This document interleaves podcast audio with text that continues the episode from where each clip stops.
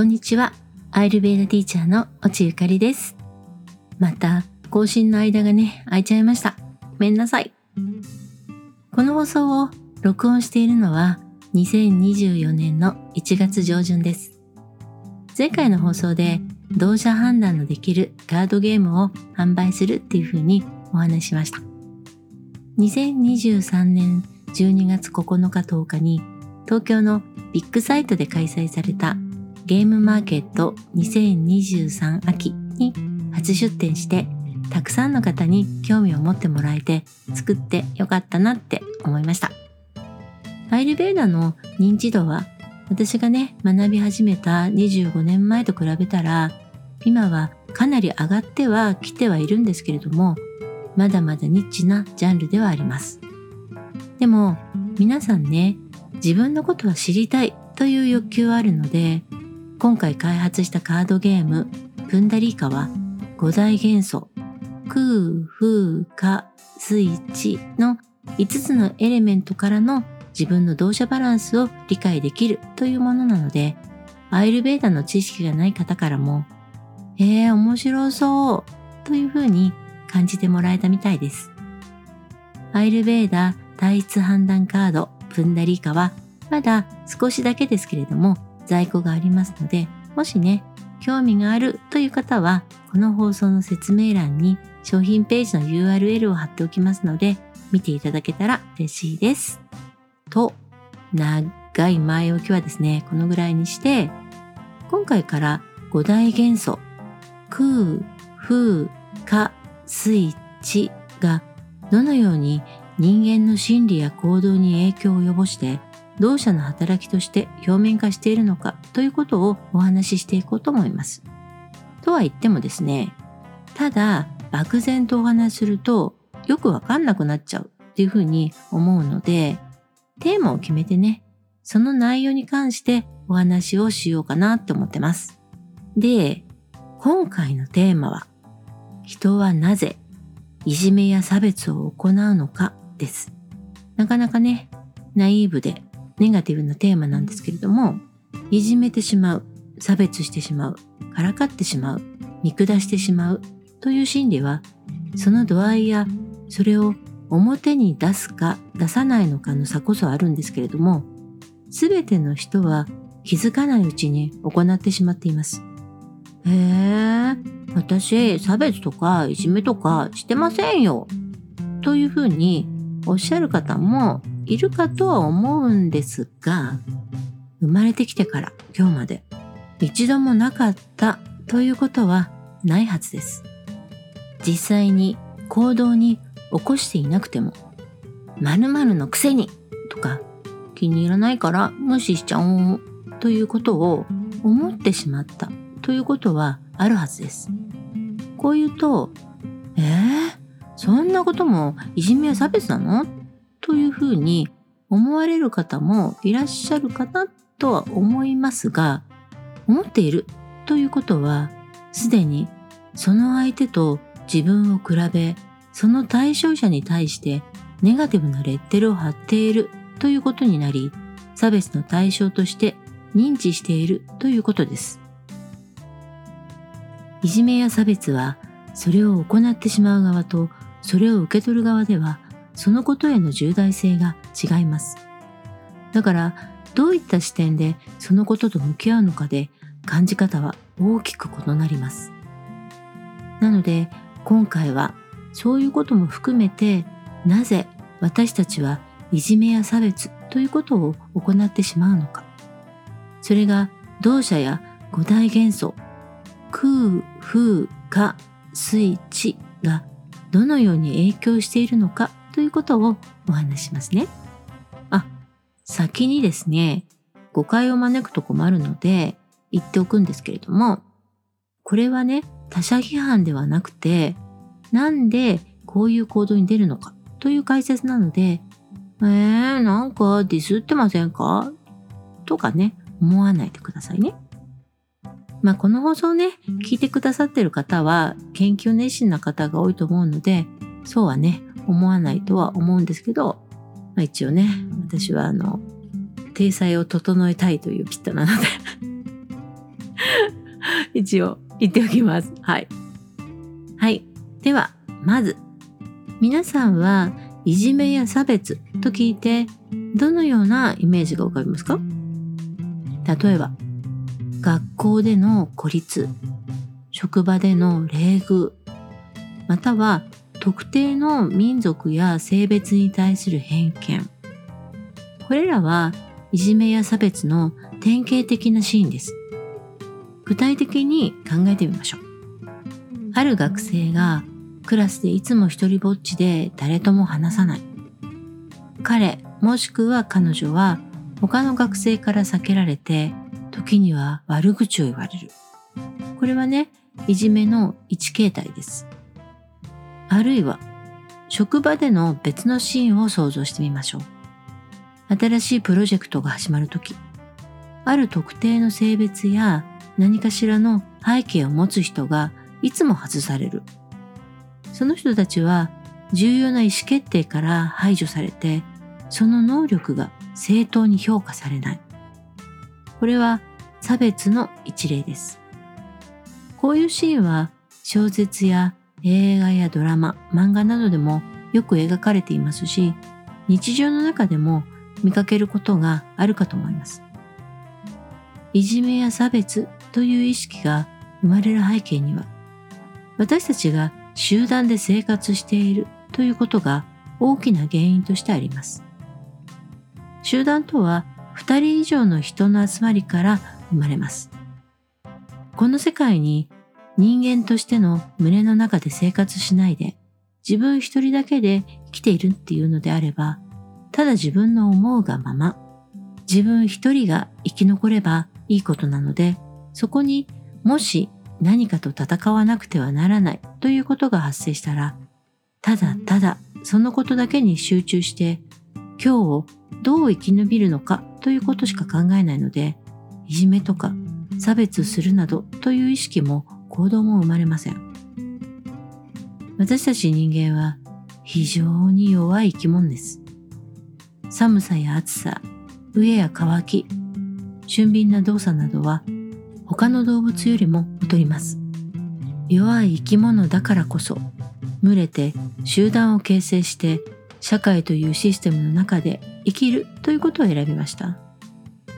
社会で生きるということは集団で生きるということです。二人以上の人といるということはそこに必ず自分と違う何かに対する感情が生まれます。その感情はポジティブなものであれば愛情や共感、相互補助というお互いのメリットを公平に保てる関係だったりします。このことを漠然と幸福と呼んだりもします。人の幸福とは生きるための快楽でもあります。心地よい状態イコール幸福だからです。ですが人間もただの生き物なので、そこに欲が生まれます。欲は様々な形で心に溜まっていきます。皆さんは欲というとどういうイメージを持ちます？欲は私たちの行動や意思決定に大きく影響を与える感情です。例えば物質的な欲求なら最新のスマートフォンが欲しい。何か収集しているものがあればそれが欲しい。広くて快適な家に住みたい。これらは物質的な充足を追求する欲の表れです。次に社会的な欲の例を考えてみます。もっと多くの人に認められたい。影響力を持ちたい。地位や名声を得たい。これらは他者からの承認や社会的地位を求める欲です。そして感情的な欲求もあります。愛されたい、必要とされたい、理解されたい。これらは人間関係における深い絆や感情的な充足を求める欲の形です。これらの例を通じて私たちは欲という感情がどのように多様で日常生活のあらゆる側面に影響を及ぼしているのかということを理解することができます。いくつか服の例を挙げたんですけれども、これは一つの言葉で表すことができます。それは執着です。何かに対する執着があるから私たちはそのものを求め手放すことができません。その何かが足りないから心地よくない、不幸だというふうに感じてしまいます。そしてこの執着は愛情の一つの形です。まあね、厳密に言うと、あの、ちょっと違うんですけれども、何かをね、大事だと思って、それに愛情を感じるから執着して苦しみが生まれてしまいます。で、アイルベーダの五大元素、空、風、火、水、地のこれらの元素は私たちの体だけではなく心理状態にも深く関わっています。はい。やっとエレメントの話になりましたね。もうね、ほんとごめん。毎回ね、前置きがね、長いよって思いますよね。すいません。もうね、水が強いピッタなのでね、もうこういうことはね、あるあるです。で、特に、あの、まあ今水って言いましたけど、特にね、水と土のエレメントは仲間意識、共感、愛情、そして執着という感情に大きく関わっています。これらの感情はオキシトシンの働きとも密接に結びついています。オキシトシン。聞いたことがね、あるかと思います。女性ホルモンの一つで愛情ホルモンというふうにも呼ばれています。私たちが感じる愛情や信頼、絆を深める作用に大きく働きかけています。でも一方でオキシトシンは私たちが自分のグループそれと他者を区別する際にも影響を及ぼしています。親子、恋愛関係、友情など人間関係での深い結びつけ、絆の形成に重要な役割を持っているという他に人の感情を読み取る能力や共感の感情にも影響を与えます。つまり執着と忖度という社会的行動や心理に大きな影響を与えるホルモンであるということです。水のエレメントは流動性と結合という働きをします。水のエレメントの働きは愛情や共感の感情も促進していきます。これはオキシトシンが促す絆や信頼の感覚とリンクしています。そしてこの水の特性が増えすぎてしまうと過度の執着や自分たちのグループにだけ共感を示すようになることがあります。つまりね、仲間と感じる自分たちとそうでない人の間に境界線を作るということです。これはいじめや差別の背景にある私たち対彼らという分離の感覚を強める原因となるんです。そして地のエレメントは固定や安定性、耐久性という働きをします。これは私たちの中の深い愛情や長期的な絆を支える要素です。地は変化を嫌いますから新しいことはなかなか受け入れないんですけれども、一度受け入れると、それ以降はその関係性をものすんごく大事にします。オキシトシンが関わる長期的な関係や信頼感は、この知の特性と共鳴しています。でも、知の特性が増えすぎてしまうと、固定観念や排他的な態度を生むことがあります。それが先ほどの水の働きと共鳴してより強く自分たちと他人との間に境界を作ってしまうことで差別やいじめが生まれてしまう原因を作ってしまうということがあります。そしていじめの心理にはからかいや蔑みというものから生まれる場合もあります。他人をからかったり蔑んだりする心理はいくつかの社会的な要因が考えられます。例えば、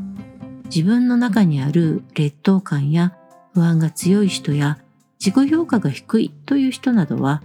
その気持ちをカバーするために他人の悪口やスキャンダル、ちょっとしたミスなどをあげつらって他人の評価を下げることで自分を高めようとする傾向があったりします。その他にも、まあ、例えば、あるグループに属していて、そのグループの一員で居続けるためや、そのグループ内での自分の地位を保つために、そのグループが定めた特定の人を恥ずかしめたり、軽蔑したりする行動に同調してしまうというケースもあります。まあね、これは日本人にはすっごく多いんですけど、まあ、よく言うね、同調圧力というやつです。あとは、今の場合に言えるんですけど、グループ内で優位に立ちたい。ボスのような支配的な立場にいたい。自分の社会的地位を守りたい。もっと強固にしたいという欲求が強い場合も、他のメンバーへの見せしめ的にいじめや恥ずかしめるという行為を行ってしまう場合があります。他にもコンプレックスやトラウマが起因しているっていう場合もあります。では、からかいや蔑みの心理は五大元素ではどう現れるのかというとですね、五大元素の中で一番気持ちの変化や不確実性が高いのが空です。空の変化のスピードは風の動くことでの変化とは異なって瞬間的に次から次に変化を繰り返します。そのために空の要素が多い場合は人は不安定で変わりやすい心理状態になります。また空の要素が多い人は広さや距離というものを他のエレメントよりも必要とします。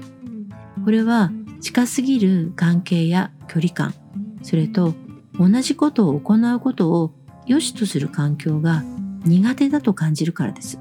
そして空が増えすぎてしまうと自分の不安定さをカバーするために他人をからかう行動に出ることがあります。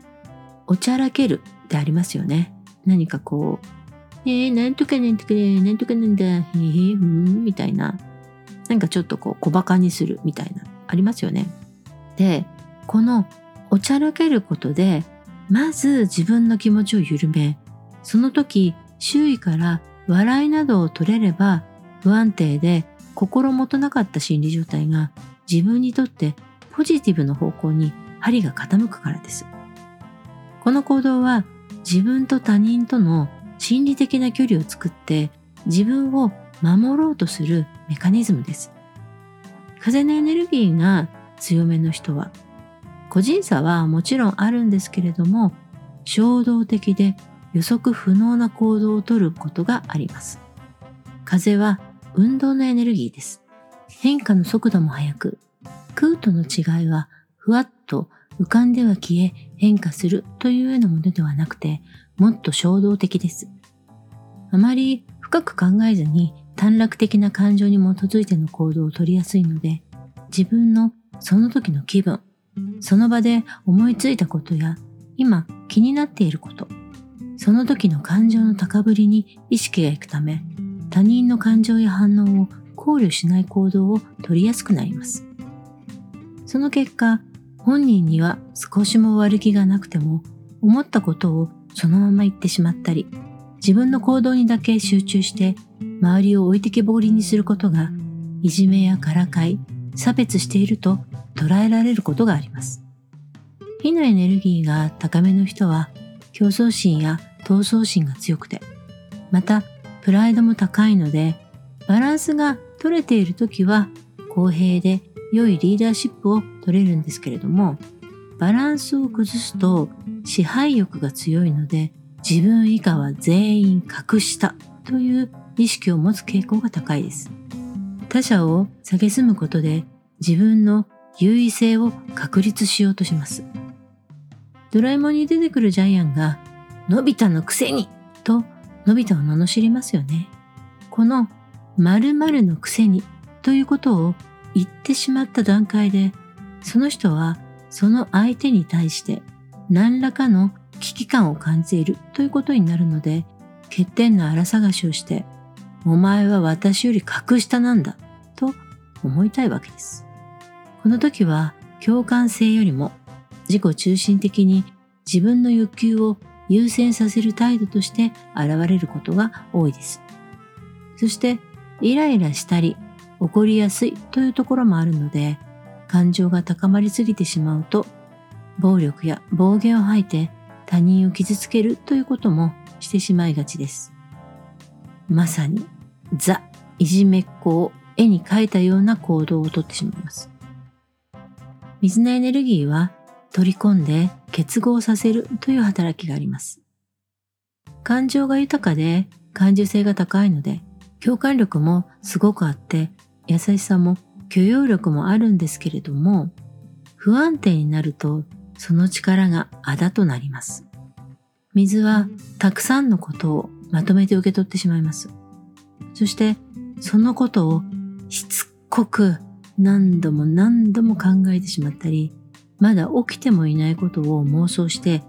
落ち込んだり不安になって怒ったりと感情の波に飲まれてしまって他人の感情を理解することができなくなってしまいます。その結果、キャパオーバーとなって感情的になり他人を傷つける行動をとることがあります。感情の爆発も起こすので過去のことも持ち出して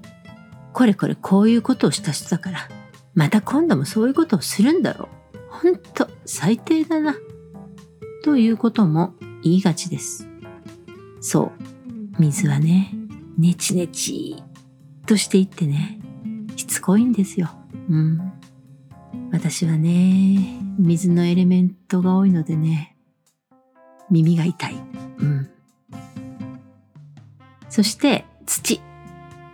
地のエネルギーは安定と耐久性という働きをします。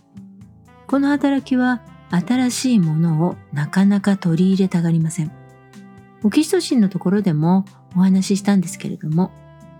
がっつり私とあなた、仲間とそうじゃない人との境界線というか、土の場合はまあもう壁になっちゃうんですけど、この壁をがっつり作るので、ある意味5つのエレメントの中で一番冷酷な行動を取れるのは地かもしれません。一度こうだと思ってしまったら、よほどのことがなければそのことは変更されないし、地のエネルギーの強い人は自分が心を許した人でなければ、ハグとかも嫌いで絶対にしません。無表情で冷淡な態度で、触らないでもらえます？と、はっきり拒絶します。そして独占欲や執着という自分のものを守るという気持ちも強いので仲間じゃないと感じた相手は徹底的に排除しようとします。頑固で偏見が強いという特徴がね、あるんです。そして一度心を許した相手にはオレオレ詐欺に遭っちゃうんじゃというぐらい信頼して大事にしてしまうので、その相手から裏切られた、騙されたと思ったら、もうね、その時のね、いじめは本当に壮絶です。もうね、考えただけで怖い。うん。でも、ここまでお話しして気づいている方もいるかと思うんですけれども、いじめや差別、からかいや下げすみという行動はその行動をとる側に何らかの不安であるという気持ちがあるから行ってしまいます。オキシトシンの働きも愛情ホルモンではあるんですけれどもリラックスできないような状況下に置かれたら人もただの生き物になるわけです。公平さや他人への思いやりなど社会的な善と呼ばれる行動は心が安定していなければ行うことができません。電車とかに乗っている時、目の前にお年寄りとか、怪我をしている人など、何らかの手助けが必要な人がいても、その時自分が何か悩みがあって不安だったり、体が疲れ果てていたら、席を譲ったり、できないですよね。善意のある行動というのは、その条件下のことが起こった時に、瞬時にと行動ができることです。人が見ているから行うとか、ちょっと考えてから行動するというのはパフォーマンスなんです。もちろん、最初からパッと行動ができるわけではありません。たくさんの同じようなことを経験して、良いことをしたという快感を脳が成功報酬として受け取り、記憶させていかなければなりません。でも、いじめや差別も悲しいかな。そのことを行うことが快感であるということを脳が学習してしまうので、そのことをやめることが難しかったりします。人間の行動は複数の要因によって形成されると考えられています。これには遺伝子的な要素や環境、育った背景、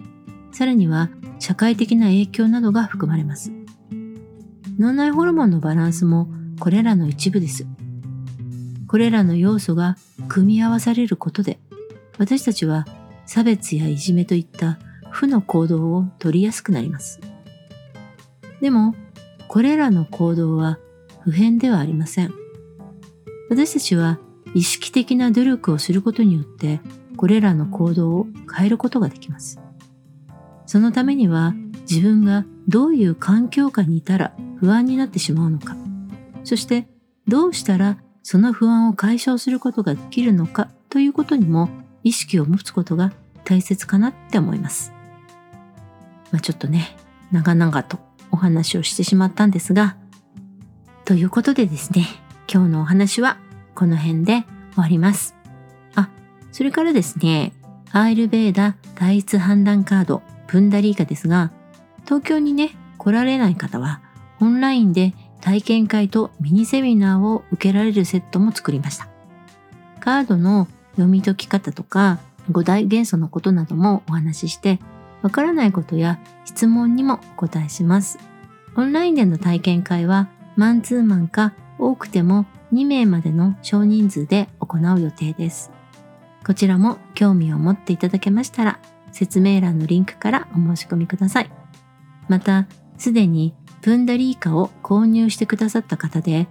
オンラインのミニセミナーを受けたい方がいらっしゃいましたらその方向けのコースもご用意しましたのでご検討いただけたら嬉しいです。なんかね、ちょっと宣伝しちゃってすいません。今日もね、最後まで聞いてくださってありがとうございます。また、私のモノローグやアイルベーダのエピソードを聞きに来てもらえたら嬉しいです。それではまた次回の放送でお会いしましょう。